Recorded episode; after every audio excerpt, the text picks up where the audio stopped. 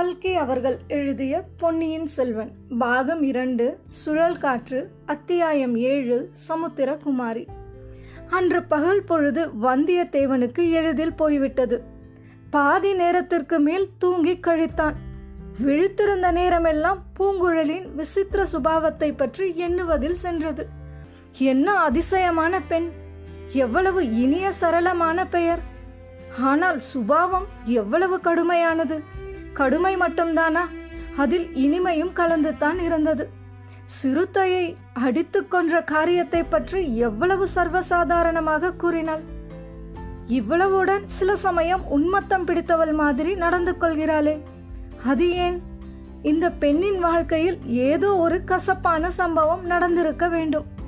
கசப்பான சம்பவமோ அல்லது இனிப்பான சம்பவமோ?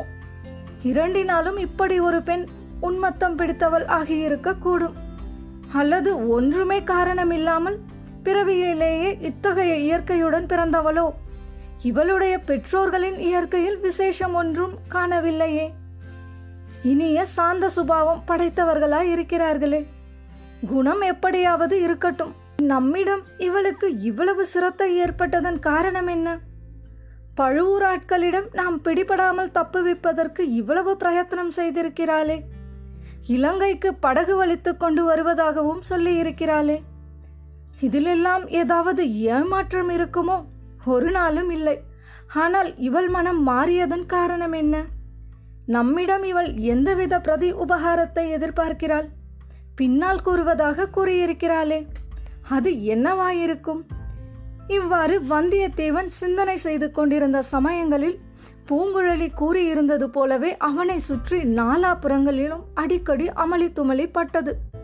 குதிரைகளின் ஓட்டம் மனிதர்களின் அட்டகாசம் சிறிய வன ஜந்துக்களின் பயம் நிறைந்த கூச்சல் பறவைகளின் கிரீச்சிடுதல் இவ்வளவும் சேர்ந்து சில சமயம் ஒரே அமர்க்கலமாய் இருந்தது. அடுத்தாற்போல் அமைதி குடிக்கொண்டு நிசப்தமாய் இருந்தது. அமர்க்கலப்பட்டதெல்லாம் தன்னை தேடி பிடிப்பதற்காகத்தான் என்று வந்தியத்தேவன் உணர்ந்தான். வைத்தியரின் மகன் செய்த துரோகமும் அவனுடைய மனத்தில் அடிக்கடி வந்து கொண்டிருந்தது. நிர்மூடன் பூங்குழலியிடம் அதற்குள் மையல் கொண்டு விட்டதாக அவனுக்கு எண்ணம் போலும். சிறிய குட்டையில் உள்ள தண்ணீர் வடவா முகாக்கினியின் மீது காதல் கொண்டது போலத்தான். பெண் சிங்கத்தை ஒரு சுண்டெலி கல்யாணம் செய்து கொள்ள எண்ணிய கதைதான். ஆனாலும் அவனுடைய அறிவீனத்தை இந்த பெண் எப்படி பயன்படுத்தி கொண்டு விட்டாள்? அவனுடைய மனத்தில் எவ்வித பொறாமை கனலை மூட்டிவிட்டாள்? அரை நாழிகை நேரத்தில் அவனை துரோகியாக்கி விட்டாளே பெண்மையின் சக்தி அபாரமானதுதான். வந்தியத்தேவா ஒன்று மட்டும் நீ ஒப்புக்கொள்ளத்தான் வேண்டும். நீ உன்னை வெகு கெட்டிக்காரன் என்று எண்ணி இருந்தாய் தந்திர மந்திர சாமர்த்தியங்களில் உனக்கு இணை யாரும் இல்லை என்று இருமாந்திருந்தாய். ஆனால் இந்த நாகரிகம் அறியாத காட்டு மிராண்டி பெண் உன்னை தோற்கடித்து விட்டாள். கடலில் இறங்கி குளித்துக் கொண்டிருந்த உன்னை இந்த மறைந்த மண்டபத்தில் கொண்டு சேர்ப்பதற்கு அவள் கையாண்ட யுக்தியை என்னவென்று சொல்வது? அப்படி அவள் உன் அரை சுற்று சுருளை எடுத்துக்கொண்டு ஓடியிராவிட்டால் இத்தனை நேரம் என்ன ஆகியிருக்கும்? பழுவூர் ஆட்களிடம் நீ சிக்கி இருப்பாய் காரியம் அடியோடு கெட்டு போயிருக்கும். ஆம் இனி எப்போதும் இம்மாதிரி அஜாக்கிரதையாக இருந்துவிடக்கூடாது மேற்கு கடலில் சூரியன் அஸ்தமித்தது. கோடிக்கரையில் இது ஒரு அற்புதமான காட்சி. அதுவரை தெற்கு நோக்கி வரும் கடற்கரை அந்த முனையில் நேர்கோணமாக மேற்கு நோக்கி திரும்பிச் செல்கிறது.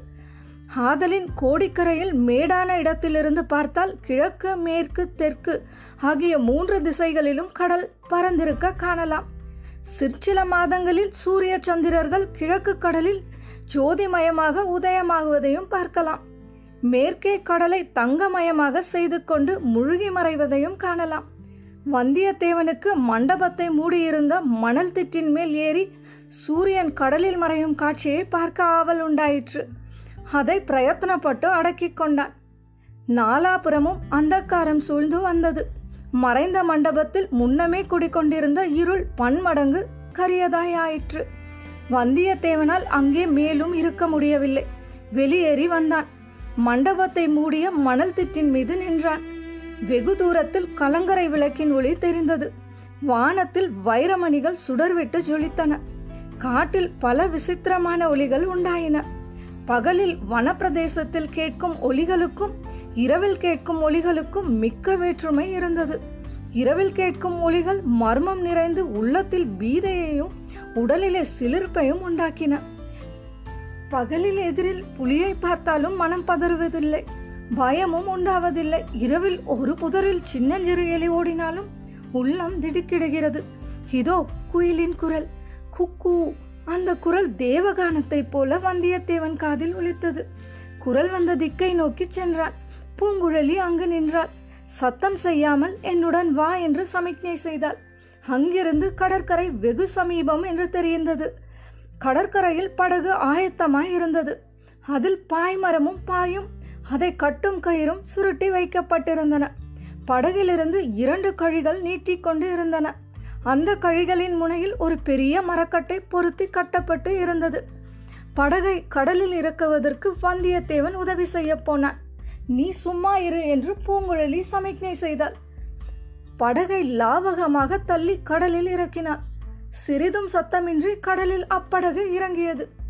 வந்தியத்தேவன் படகில் ஏறிக்கொள்ள எத்தனித்தான் சற்று பொறு. கொஞ்ச தூரம் போன பிறகு நீ ஏறிக்கொள்ளலாம் என்று பூங்குழலி மெல்லிய குரலில் கூறிவிட்டு படகை பிடித்து இழுத்துக்கொண்டே போனாள். வந்தியத்தேவன் தானும் உதவி செய்ய எண்ணி படகை தள்ளினான். படகு நின்றுவிட்டது. நீ சும்மா வந்தால் போதும் என்றாள் பூங்குழலி. தரையோரத்தில் அலைமோதும் இடத்தை தாண்டிய பிறகு இனிமேல் படகில் ஏறிக்கொள்ளலாம் என்று சொல்லி அவள் முதலில் ஏறிக்கொண்டாள். வந்தியத்தேவனும் தாவி ஏறினான். அப்போது படகு அதிகமாக ஆடியது. அந்த ஆட்டத்தில் வந்தியத்தேவன் கடலில் விழுந்து விடுவான் போல தோன்றியது. சமாளித்துக் கொண்டு உட்கார்ந்தான். ஆயினும் அவனுடைய நெஞ்சு படபடவென்று அடித்துக்கொண்டது இனிமேல் ஏதாவது பேசலாம் அல்லவா? என்று கேட்டான். நன்றாக பேசலாம். உனக்கு நடுக்கம் நீங்கி இருந்தால் பேசலாம் என்றாள் பூங்குழலி. நடுக்கமா? யாருக்கு நடுக்கம்? அதெல்லாம் ஒன்றுமில்லை என்றான் ஒன்றுமில்லாவிட்டால் சரி. பாய்மரம் கட்ட வேண்டாமா? என்று கேட்டான் வந்தியத்தேவன். பாய்மரம் கட்டினால் கரையில் உள்ளவர்கள் ஒருவேளை நம்மை பார்த்து விடுவார்கள். ஓடி வந்து பிடித்துக் கொள்வார்கள். இனி அவர்கள் வந்தால் நான் ஒரு கை பார்த்து விடுகிறேன். நீ கொஞ்சமும் பயப்பட வேண்டாம் என்று வந்தியத்தேவன் தன் வீர பிரதாபத்தை சொல்லத் தொடங்கினான். இப்போது எதிர்காற்று அடிக்கிறது. பாய்மரம் விரித்தால் படகை மறுபடி கரையிலே கொண்டு போய் மோதும். நடுநிசைக்கு மேல் காற்று திரும்பக்கூடும். அப்போது பாய்மரம் விரித்தால் பயன்படும் என்று பூங்குழலி கூறினார் ஓ உனக்கு இதெல்லாம் நன்றாய் தெரிந்திருக்கிறது. அதனாலே தான் உன்னை அழைத்து போகும்படி உன் தந்தை சொன்னார். என் தந்தையா? யாரை சொல்லுகிறாய்? என்றால் உன் தகப்பனாரைத்தான் சொல்லுகிறேன். கலங்கரை விளக்கின் தியாக விடங்க கரையரை சொல்கிறேன். கரையில் இருக்கும்போதுதான் அவர் என்னுடைய தந்தை. கடலில் இறங்கிவிட்டால் தகப்பனார் கூட மாறி போய் விடுவாரா என்ன? என்றான் வந்தியத்தேவன். ஆமாம் இங்கே சமுத்திரராஜன் தான் என் தகப்பனார். என்னுடைய இன்னொரு பெயர் சமுத்திரகுமாரி. உனக்கு யாரும் சொல்லவில்லையா? சொல்லவில்லை. அது என்ன விசித்திரமான பெயர்.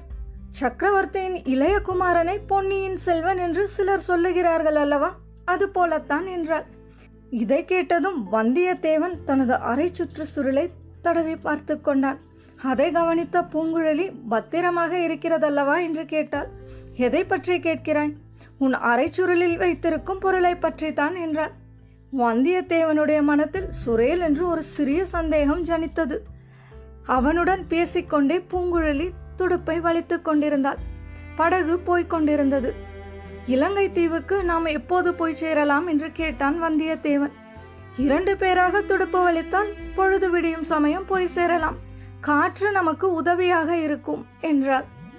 நானும் துடுப்பு வலிக்கிறேன் உன்னை தனியாக விட்டு விடுவேனா என்றான்.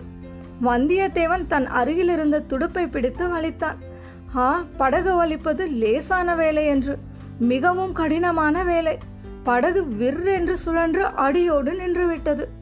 இது என்ன? நீ துடுப்பை விழித்தால் படகு போகிறது. நான் தொட்டவுடனே நின்றுவிட்டதே என்றான். நான் சமுத்திரகுமாரி அல்லவா? அதனாலேதான். நீ சும்மா இருந்தால் போதும். உன்னை எப்படியாவது இலங்கையில் கொண்டு போய் சேர்த்து விடுகிறேன். சரிதானே? என்றாள். வந்தியத்தேவன் சிறிது வெட்கமுற்றான். சற்று நேரம் சும்மா இருந்தான். சுற்றுமுற்றும் பார்த்தபோது படகில் நீட்டிக்கொண்டிருந்த கழிகளும் கட்டைகளும் அவன் கண்களில் பட்டன. இந்த கட்டை என்னத்திற்கு என்று கேட்டான். படகு அதிகம் ஆடாமல் இருப்பதற்காக என்றாள். இதை காட்டிலும் படகு அதிகமாடுமா என்ன?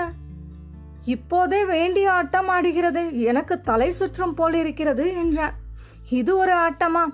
ஐப்பசி கார்த்திகையில் வாடை காற்று அடிக்கும் போதல்லவா பார்க்க வேண்டும்.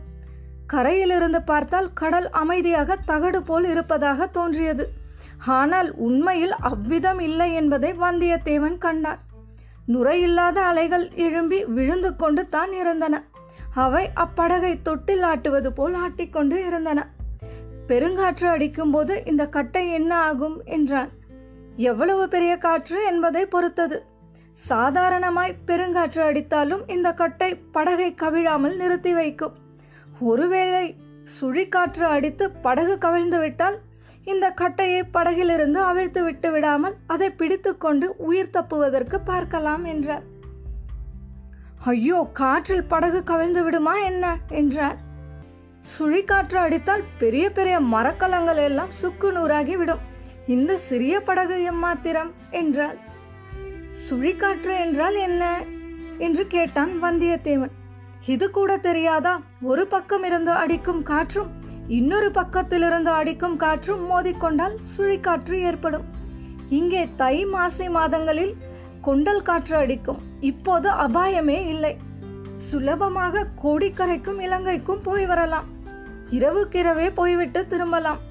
வைகாசியிலிருந்து சோழக்காற்று அடிக்கும். சோழக காற்றில் இங்கிருந்து இலங்கை போவது கொஞ்சம் சிரமம்.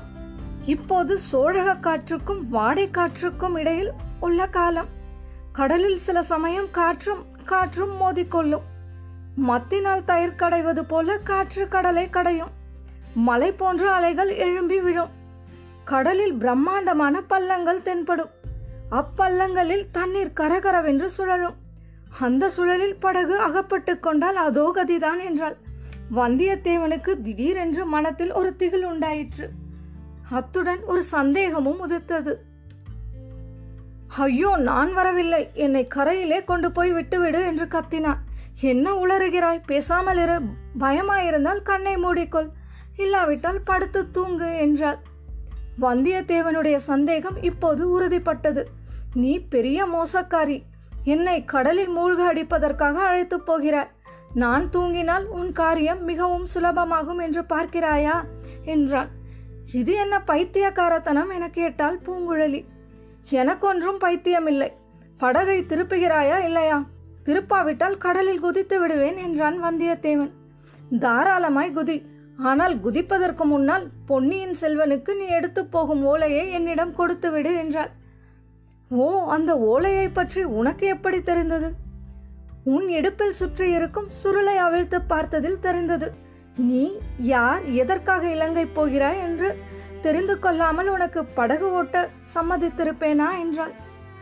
காலையில் மரத்தின் மேல் உட்கார்ந்து உன் அரைச்சுருளை அவிழ்த்து ஓலையை பார்த்தேன் என்றாள். மோசக்காரி உன்னை நம்பி வந்துவிட்டேனே. படகை திருப்புகிறாயா மாட்டாயா என்றாள். வந்தியத்தேவனுடைய திகிலும் வெறியும் பன்மடங்கு ஆயின. படகை திருப்பு படகை திருப்பு என்று அலறினான். நான் மட்டும் இளைய பிராட்டி குந்தவையாக இருந்திருந்தால் இவ்வளவு முக்கியமான ஓலையை உன்னை போன்ற சஞ்சல புத்திக்காரனிடம் கொடுத்து அனுப்பியிருக்க மாட்டேன் என்றாள் பூங்குழலி. ஓஹோ ஓலை கொடுத்தது யார் என்று கூட உனக்கு தெரிந்திருக்கிறதே. நீ வஞ்சகி என்பதில் சந்தேகமில்லை. படகை திருப்புகிறாயா? அல்லது கடலில் குதிக்கட்டுமா என்றாள். குதி தாராளமாய் குதி என்றாள் பூங்குழலி. வெறி கொண்ட வந்தியத்தேவன் தொப்பென்று கடலில் குதித்தான். கரையோரத்தில் இருந்தது போல் தண்ணீர் கொஞ்சமாக இருக்கும் என்று எண்ணி குதித்தான். அதற்குள்ளே படகு நீச்சு நிலை கொள்ளாத ஆழமான கடலுக்கு வந்துவிட்டது என்பதை அவன் அறியவில்லை. கடலில் குதித்த பிறகுதான் அதை அறிந்தான். அறிந்த பிறகு அலறி தத்தளித்தான். சுற்றிலும் இருண்ட தண்ணீரின் சுவர் மட்டுமே தெரிந்தது. ஓ என்று அலறும் சக்தியை கூட அவனுடைய நா இழந்து விட்டது மூன்றாவது முறை கடல் அலை அவனை மேலே கொண்டு வந்தபோது படகு முன்னை விட தூரத்திற்கு போய்விட்டதாக தோன்றியது. அவ்வளவுதான் கடலில் முழுகி சாகப் போகிறோம் என்ற எண்ணம் அவன் மனத்தில் உண்டாகிவிட்டது. நாம் முழுகுவது மட்டுமல்ல நம்முடைய அரைக்கச்சும் அதில் உள்ள ஓலையும் முழுகப் போகின்றன. குந்தவை தேவியின் முகம் அவன் மனக்கண்ணின் முன்னால் வந்தது. இப்படி செய்து விட்டாயே என்று கேட்பது போல் இருந்தது. ஆஹா என்னவெல்லாம் கனவு கண்டோம்? என்னவெல்லாம் மனக்கோட்டை கட்டினோம்? வானர்குலத்து பழைய அரசு திரும்ப வந்து ரத்தின சகிதமான சிங்காதனத்தில் பக்கத்தில் இளைய பிராட்டியுடன் வீற்றிருக்கப் போவதாக எண்ணினோமே. அவ்வளவும் பாழாகிவிட்டது. இந்த பாவி பெண் கெடுத்து விட்டாள். இவள் ஒரு பெண் அல்ல. பெண் உரு கொண்ட பேய். பழுவேட்டரையர்களை சேர்ந்தவள் இல்லை. அந்த மோகினி பிசாசு நந்தினியை சேர்ந்தவள். நாம் கடலில் முழுகி செத்தாலும் பாதகமில்லை. இந்த பெண் பேய் மட்டும் இப்போது நம்மிடம் சிக்கினால் இவள் கழுத்தை நெரித்து சீச்சி இது என்ன எண்ணம்? சாகும்போது நல்ல விஷயமாக எண்ணிக்கொள்வோம். கடவுளை நினைப்போம். உமாபதி பரமேஸ்வரா பழனி ஆண்டவா பார்க்கடலில் பள்ளி கொண்ட பெருமானே குந்தவை தேவி மன்னிக்கவும். ஒப்புக்கொண்ட காரியத்தை முடிக்காமல் போகிறேன். அதோ படகு தெரிகிறது. அந்த பெண் மட்டும் இப்போது கையில் சிக்கினாள் என்று எண்ணினான் வந்தியத்தேவன். வந்தியத்தேவன் கடலில் குதித்து சிறிது நேரம் வரையில் பூங்குழலி அலட்சியமாக இருந்தாள். தட்டு தடுமாறி நீந்தி வந்து படகில் தொத்திக் கொள்வான் என்று நினைத்தாள். கொஞ்சம் திண்டாடட்டும் என்ற எண்ணத்துடனே படகுக்கும் அவனுக்கும் இருந்த தூரத்தை அதிகமாக்கினாள். விரைவில் அவள் எண்ணியது தவறு என்று தெரிந்துவிட்டது. இவனுக்கு நன்றாக நீந்த தெரியவில்லை. அதோடு பீதியும் அடைந்து விட்டான். ஆ ஓ என்று அவன் அலறுவது விளையாட்டுக்கு அன்று. உண்மையான பயத்திலேதான் இன்னும். சற்று போனால் உப்பு தண்ணீரை குடிக்கத் தொடங்கி விடுவான் முழுகியும் போய்விடுவான். பிறகு அவனுடைய உடலை கண்டுபிடிக்கவும் முடியாது. சேச்சே தவறு அல்லவா செய்துவிட்டோம். விளையாட்டு விபரீதமாக முடிந்துவிடும் போலிருக்கிறது. அக்கறை போகும் வரையில் நாம் வாயை மூடிக்கொண்டு இருந்திருக்க வேண்டும். அவனுடைய ரகசியம் நமக்கு தெரியும் என்று காட்டிக்கொண்டிருக்க கூடாது. அதற்குள்ளே அவசரப்பட்டு விட்டோம். ஆனாலும் இந்த முரடன் இப்படி செய்வான் என்று யாருக்கு தெரியும்? தண்ணீரை கண்டு இவன் இப்படி பயப்படுவான் என்று யார் கண்டது? அலையின் உச்சியில் வந்தியத்தேவன் அடுத்த தடவை தெரிந்தபோது பூங்குழலி படகை அவனை நோக்கி செலுத்தினான். ஒரு நொடி பொழுதில் படகு அவனுக்கு அருகில் நெருங்கிவிட்டது. வா வா வந்து ஏறிக்கொள் என்றாள். ஆனால் அவன் காதில் விழுந்ததாக தெரியவில்லை. விழுந்தாலும் படகை பிடித்து ஏறிக்கொள்ளப் போகிறவனாக தெரியவில்லை. கேட்கும் சக்தியோடு பார்க்கும் சக்தியையும் இழந்து விட்டதாக தோன்றியது. ஆனால் அலரும் சக்தி மட்டும் இருந்தது. ஒரு கையை மேலே தூக்கி தலையை மேலாக நிமிர்த்தி ஓ என்று ஒரு கணம் அலறினான். சகல நம்பிக்கையும் இழந்து முழுகி சாகப் போகிறவனுடைய ஓலக்குரல் அது என்பதை பூங்குழலி அறிந்தாள்.